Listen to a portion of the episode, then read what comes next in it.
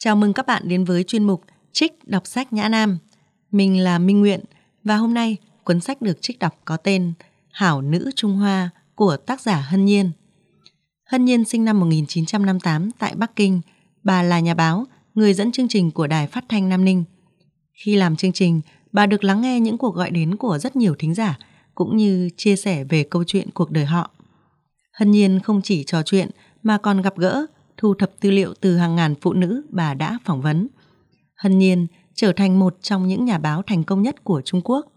Tháng 7 năm 2002, lần đầu tiên những câu chuyện này xuất hiện tại Anh trong cuốn sách có tên Hảo nữ Trung Hoa. Hiện nay, Hảo nữ Trung Hoa đã đến tay bạn đọc trên toàn thế giới và được dịch ra trên 30 thứ tiếng. Hảo nữ Trung Hoa là những góp nhặt của Hân Nhiên sau 8 năm bà thực hiện chương trình phát thanh Gửi lời theo gió đêm. 8 năm ấy, với hàng ngàn bức thư từ thính giả là hàng trăm ngàn cuộc đời vương vất đâu đó trong cái guồng quay nghiệt ngã của sinh tồn. Hân Nhiên đã thay những người phụ nữ vô danh ở khắp nơi trên đất nước Trung Quốc rộng lớn kể lại cuộc đời họ với mọi đau đớn và bi thảm. Những câu chuyện Hân Nhiên đã kể thấm đẫm nước mắt và cả sự phẫn nộ trước cuộc sống bi thảm của những người phụ nữ, bất kể họ là ai, bất kể họ giỏi giang hay ngu dốt, bất kể họ đẹp hay xấu. Hảo nữ Trung Hoa đã vẽ lại hình ảnh một đất nước Trung Quốc khác, không phải đất nước vĩ đại với hàng ngàn năm văn hiến, cũng không phải đất nước với những kỳ quan kỳ vĩ khiến thế giới ngưỡng mộ. Trung Quốc của Hân Nhiên đầy rẫy những mảnh đời bị bỏ quên, những hảo nữ vẫn đang sống từng ngày trong đau thương. Có người chịu đựng, có người đã bỏ cuộc, nhưng nhiều người vẫn đang cố gắng vươn tới tương lai. Chương 8. Người đàn bà được cách mạng sắp đặt hôn nhân. Có một câu ngạn ngữ Trung Quốc rằng mũi tên bắn vào con chim nào ló đầu ra. Tôi mới là phát thanh viên chưa được bao lâu thì số lượng thư tôi nhận được từ thính giả, sự thăng tiến và những phần thưởng đã khiến tôi bị các đồng nghiệp cạnh khóe. Người Trung Quốc thường nói, cây ngay không sợ chết đứng, nên tôi cố gắng giữ vui vẻ trước bất kỳ gương mặt đố kỵ nào. Cuối cùng, chính tiếng nói của những người phụ nữ Trung Quốc đã đưa các đồng nghiệp xích lại gần tôi hơn. Đài phát thanh mua cho tôi bốn cái máy trả lời điện thoại trường thời gian, mỗi cái đều có băng dài 4 tiếng. Mỗi tối, sau 8 giờ, những chiếc máy này sẽ dành cho những người phụ nữ muốn góp ý kiến trong chương trình, nhờ giúp đỡ hoặc kể chuyện của họ. Phần chào hỏi của tôi trên những chiếc máy mời gọi họ hãy chút bỏ những gánh nặng của mình để có thể đi tới tương lai với hành trang nhẹ hơn và đảm bảo với họ rằng họ không cần phải trình bày danh tính hay nơi ở. Hàng sáng khi đến văn phòng, tôi thấy càng lúc càng nhiều đồng nghiệp, biên tập viên, phóng viên và phát thanh viên chờ nghe những câu chuyện phát ra từ băng ghi âm được kể bằng những giọng nói nhuốm màu ngượng ngùng, lo âu và sợ hãi. Một hôm, chúng tôi nghe thấy Xin chào, có ai ở đó không? Hân nhiên có ở đó không? Ồ, tốt, đây chỉ là một cái băng. Người phụ nữ đó ngừng lại vài giây. Hân nhiên, chào cô. E rằng tôi không thực sự là một trong các thính giả thường xuyên của cô. Tôi không ở trong tỉnh của cô và tôi chỉ mới bắt đầu nghe chương trình này. Một hôm, các đồng nghiệp của tôi thảo luận về cô và chương trình của cô. Họ nói rằng cô đã lắp đặt những chiếc điện thoại đặc biệt để thính giả có thể để lại lời nhắn và là nơi mọi người phụ nữ có thể kể chuyện của mình một cách ẩn danh. Họ nói cô sẽ phát sóng các câu chuyện đó vào ngày hôm sau để thính giả thảo luận rộng rãi trên đường dây nóng, hy vọng giúp các phụ nữ hiểu được nhau, giúp đàn ông hiểu được phụ nữ và đưa các gia đình xích lại gần nhau hơn. Trong mấy ngày gần đây, tôi đã nghe chương trình của cô hàng ngày. Sóng bắt không được tốt lắm, nhưng tôi thích chương trình của cô lắm. Tôi chưa từng nghĩ rằng phụ nữ lại có nhiều chuyện để kể như thế, giống nhau mà lại khác nhau. Tôi chắc rằng cô không được phép đưa lên sóng tất cả những câu chuyện đó. Cho dù vậy, tôi nghĩ nhiều phụ nữ sẽ vẫn biết ơn cô. Đường dây điện thoại của cô đem lại cơ hội để phụ nữ nói về những chuyện họ chưa từng dám hay không thể nói từ khi còn rất trẻ. Cô phải biết rằng được có một không gian để bộc bạch nỗi lòng của mình mà không sợ bị chỉ trích hay phản ứng tiêu cực là đã nhẹ lòng lắm lắm rồi. Đó là một nhu cầu về tình cảm không kém phần quan trọng so với những nhu cầu của thể xác. Ngừng một lúc lâu. Hân nhiên à, hình như tôi thiếu dũng khí để kể câu chuyện của chính mình. Tôi muốn kể cho mọi người nghe mình đang sống trong một gia đình kiểu như thế nào lắm. Tôi cũng muốn nghe câu chuyện của chính mình bởi vì tôi chưa từng dám ngoái nhìn quá khứ, sợ rằng những ký ức có thể phá hủy niềm tin của tôi vào cuộc đời. Tôi từng đọc trong sách rằng thời gian hàn gắn mọi thứ, nhưng hơn 40 năm đã không mang đi được nỗi căm hờn hay mối ân hận của tôi. Thời gian chỉ làm cho tôi tê liệt. Bà ta thở dài yếu ớt. Trong mắt những người khác, tôi có mọi thứ mà một người đàn bà mong muốn. Chồng tôi có địa vị quan trọng trong chính quyền tỉnh. Con trai tôi, nay đã gần 40, là giám đốc chi nhánh của một ngân hàng quốc doanh ở thành phố. Con gái tôi làm việc trong công ty bảo hiểm nhà nước và tôi làm việc ở tòa thị chính. Tôi sống lặng lẽ và thanh bình. Tôi không phải lo lắng về tiền bạc hay về tương lai của các con như hầu hết mọi người và tôi cũng không phải lo lắng về chuyện mất việc. Ở nhà, chúng tôi có thừa mọi thứ chúng tôi cần. Con trai tôi có một căn hộ lớn của riêng nó và con gái tôi, con bé nói rằng nó theo chủ nghĩa độc thân, sống với chúng tôi. Ba chúng tôi sống trong một căn hộ rộng gần 200 mét vuông, trang bị nội thất hàng hiệu và những thiết bị điện gia dụng tân tiến nhất. Ngay cả chậu rửa mặt và bồn cầu cũng là hàng ngoại nhập. Hầu như ngày nào cũng có người tới lau dọn và mang hoa tươi đến. Tuy nhiên, nhà tôi chỉ như một gian trưng bày các vật dụng gia đình, không có sự giao tiếp thực sự trong gia đình, không một nụ cười hay tiếng đùa vui. Khi chỉ có người nhà với nhau, tất cả những gì có thể nghe thấy chỉ là những âm thanh của động vật. Ăn, uống và đi vệ sinh. Chỉ khi nào có khách mới có hơi thở của con người. Trong gia đình này, tôi không có quyền của một người vợ hay tư cách của một người mẹ. Chồng tôi nói, tôi giống như miếng vải xám bạc màu, không dùng để may quần, trải giường hay thậm chí làm rẻ rửa bát được. Tôi chỉ hữu ích để làm một cái rẻ lau chân. Với ông ta, chức năng duy nhất của tôi là làm một bằng chứng về phẩm chất giản dị, cần cù và liêm khiết để ông ta có thể tiến lên vị trí cao hơn. Đó là những lời chính ông ta nói với tôi, hân nhiên ạ. Ông ta nói toẹt vào mặt tôi như thế. Người phụ nữ đó ngừng lại, nức nở. Ông ta nói bằng thái độ hết sức hờ hững. Không biết bao nhiêu lần tôi đã nghĩ đến chuyện bỏ ông ta. Tôi muốn tìm lại tình yêu đối với âm nhạc và giai điệu để khỏa lấp nỗi khao khát một gia đình đích thực, để trở lại là con người tự do trước đây, để tìm lại thế nào là một người đàn bà đích thực. Nhưng chồng tôi nói rằng nếu tôi bỏ ông ta, ông ta sẽ khiến tôi sống không bằng chết. Ông ta sẽ không cho phép tôi làm tổn hại đến sự nghiệp của ông ta hay biến ông ta trở thành mục tiêu của những lời đàm tiếu. Tôi biết ông ta đã nói là làm. Bao năm qua, không một kẻ đối đầu chính trị nào thoát khỏi đòn thủ của ông ta. Những người phụ nữ từ chối sự ve vãn của ông ta đều kẹt trong những công việc tệ hại nhất, không thể rời đi hoặc chuyển việc trong một thời gian dài. Thậm chí, chồng của một số người còn bị tán ra bại sản. Tôi không thể thoát được. Chắc cô cũng thắc mắc tại sao tôi tin mình không có tư cách của một người mẹ. Chẳng bao lâu sau khi được sinh ra, các con tôi đã bị tách khỏi mẹ và gửi đến trường mẫu giáo quân đội bởi vì đảng nói rằng chúng có thể làm ảnh hưởng đến công việc của chỉ huy, tức là cha của chúng. Hồi đó, chuyện cũng diễn ra như vậy với con cái của hầu hết những người lính khác. Trong khi các gia đình khác có thể gặp con một tuần, một lần, chúng tôi lại thường phải đi xa nên chỉ được gặp con một hoặc hai lần mỗi năm. Những cuộc gặp gỡ họa hoàn của chúng tôi thường bị cắt ngang bởi khách hứa hay những cuộc điện thoại, nên lũ trẻ rất buồn. Đôi khi chúng còn về trường sớm hơn quy định. Bố và mẹ chỉ là những cái tên đối với chúng. Chúng gắn bó nhiều hơn với các cô giáo mầm non đã chăm sóc chúng từ hồi bé xíu.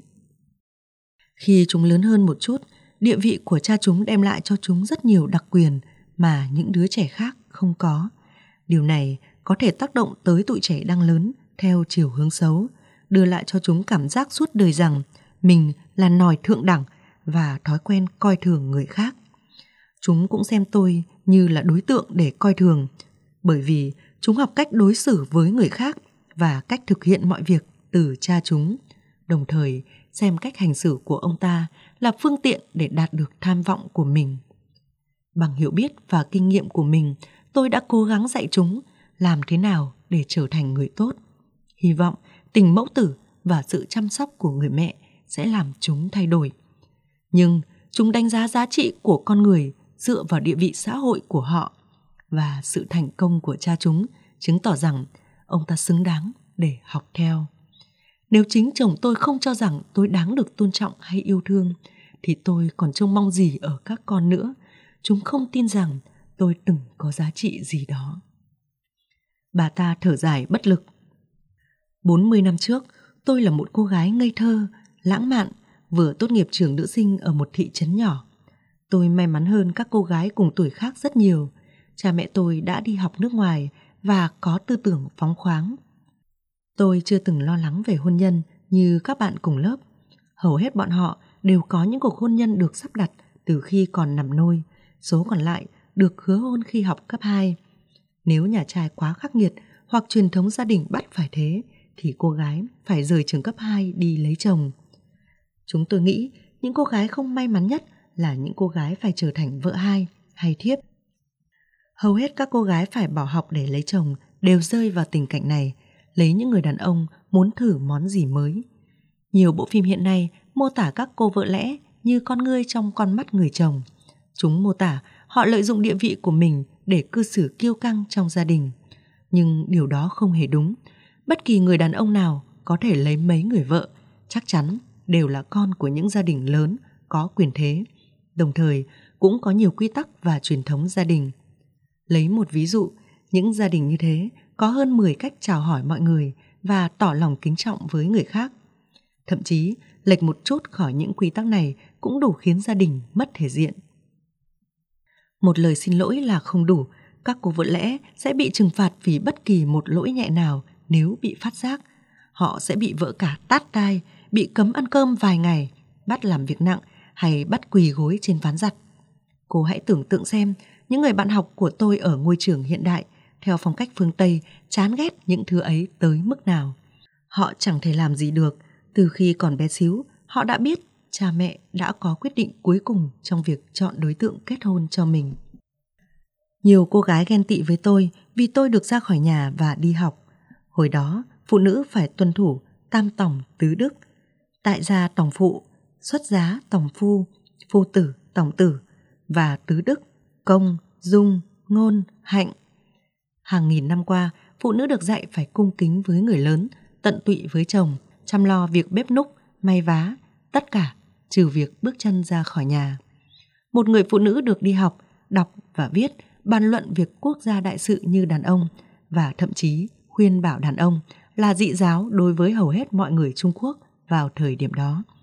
Các bạn cùng lớp và tôi rất trân trọng sự tự do và may mắn của mình, nhưng đồng thời cũng cảm thấy hết sức mù mờ vì bọn tôi không có hình mẫu nào để noi theo cả. Dù chúng tôi đều xuất thân từ gia đình tự do và hiểu được tầm quan trọng của học hành, song xã hội xung quanh chúng tôi và sự trì trệ của truyền thống khiến thật khó cho bất kỳ ai trong chúng tôi xác định một đường hướng độc lập trong đời. Tôi rất biết ơn cha mẹ mình, những người đã không bao giờ ép buộc tôi điều gì hoặc bắt tôi phải tuân theo những quy tắc truyền thống của người phụ nữ Trung Quốc. Tôi không chỉ được phép đi học, mặc dù chỉ là trường nữ sinh, mà còn được cho ăn cùng mâm với bạn bè bố mẹ và thảo luận về chính trị và những vấn đề đang diễn ra. Tôi có thể tham gia mọi cuộc hội họp và chọn bất kỳ môn thể thao hay hoạt động nào tôi thích. Những người tốt bụng dỗi việc trong thị trấn nhắc nhở tôi về cung cách hiện đại của tôi, nhưng suốt tuổi thơ và cả quãng thời gian đi học nữa, tôi đã rất hạnh phúc. Quan trọng nhất là tôi được tự do. Bà thì thầm với chính mình, tự do. Tôi tiếp nhận mọi thứ xung quanh mình, không có gì kiềm chế lựa chọn của tôi. Tôi khao khát một nhiệm vụ vĩ đại có tầm cỡ lớn. Tôi muốn làm thế giới phải sừng sốt với một kỳ công rực rỡ và mơ được trở thành một mỹ nhân đi bên bậc anh hùng. Khi đọc một cuốn sách về cách mạng có tựa đề Ngôi sao đỏ, tôi tìm thấy một thế giới mà trước đây mình chỉ biết đến qua những cuốn sách lịch sử. Đó có phải là tương lai mà tôi khao khát không? Tôi phấn khích đến mức không kiềm chế được và quyết định tham gia cách mạng. Thật đáng ngạc nhiên, cha mẹ tôi lại có lập trường khác hẳn so với lập trường tự do, phóng khoáng vốn có của họ. Họ cấm tôi không được đi, bảo rằng quyết định của tôi không dựa trên sự khôn ngoan hay thực tế. Họ bảo rằng những quyết định nông nổi chắc chắn sẽ có kết quả cay đắng vì chúng chưa chín chắn. Tôi xem lời họ nói như sự chỉ trích cá nhân và phản ứng lại rất dữ. Bị kích động bởi tính bướng bỉnh của tuổi trẻ, tôi quyết định chứng minh cho họ thấy tôi không phải là một đứa con gái tầm thường. Suốt 40 năm sau đó, lời của họ vẫn cứ văng vẳng bên tai tôi. Tôi hiểu rằng cha mẹ tôi lúc đó không chỉ nói về tôi, họ muốn ám chỉ đến tương lai của cả đất nước Trung Quốc. Một đêm giữa mùa hạ, tôi gói ghém hai bộ quần áo cùng vài quyển sách và rời bỏ gia đình hạnh phúc, bình yên của mình, như thể một nhân vật nữ chính trong tiểu thuyết. Tới hôm nay, tôi vẫn còn nhớ những ý nghĩ của mình khi bước ra khỏi cổng. Cha, mẹ, con xin lỗi, con đã được số phận định sẵn là sẽ lưu danh sử sách và làm cho cha mẹ tự hào. Sau này, cha mẹ tôi thực sự đã nhìn thấy tên tôi trong nhiều sách báo, nhưng chỉ với tư cách một người vợ, không hơn.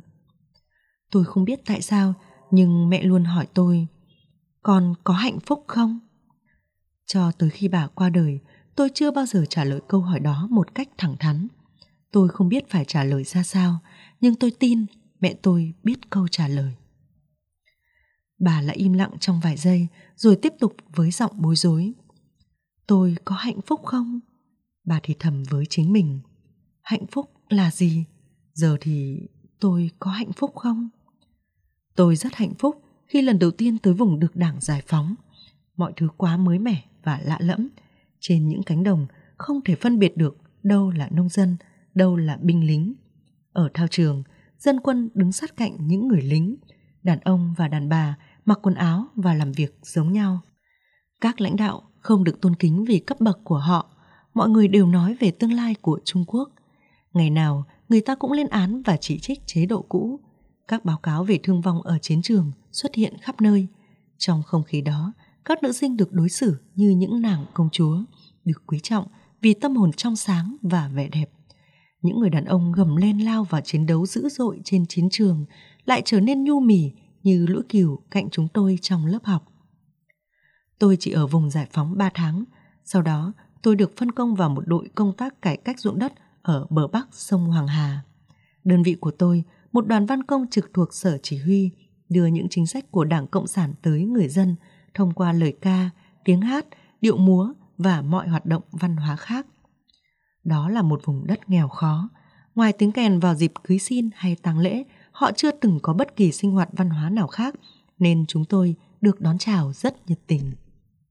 Tôi là một trong số ít các cô gái trong đoàn có thể hát, múa, diễn kịch và chơi đàn. Riêng màn múa của tôi bao giờ cũng đẹp nhất. Mỗi lần gặp gỡ các sĩ quan cao cấp, họ luôn tranh nhau để được nhảy múa với tôi. Tôi rất thoải mái và luôn cười. Vì thế, mọi người gọi tôi là chim triền triện.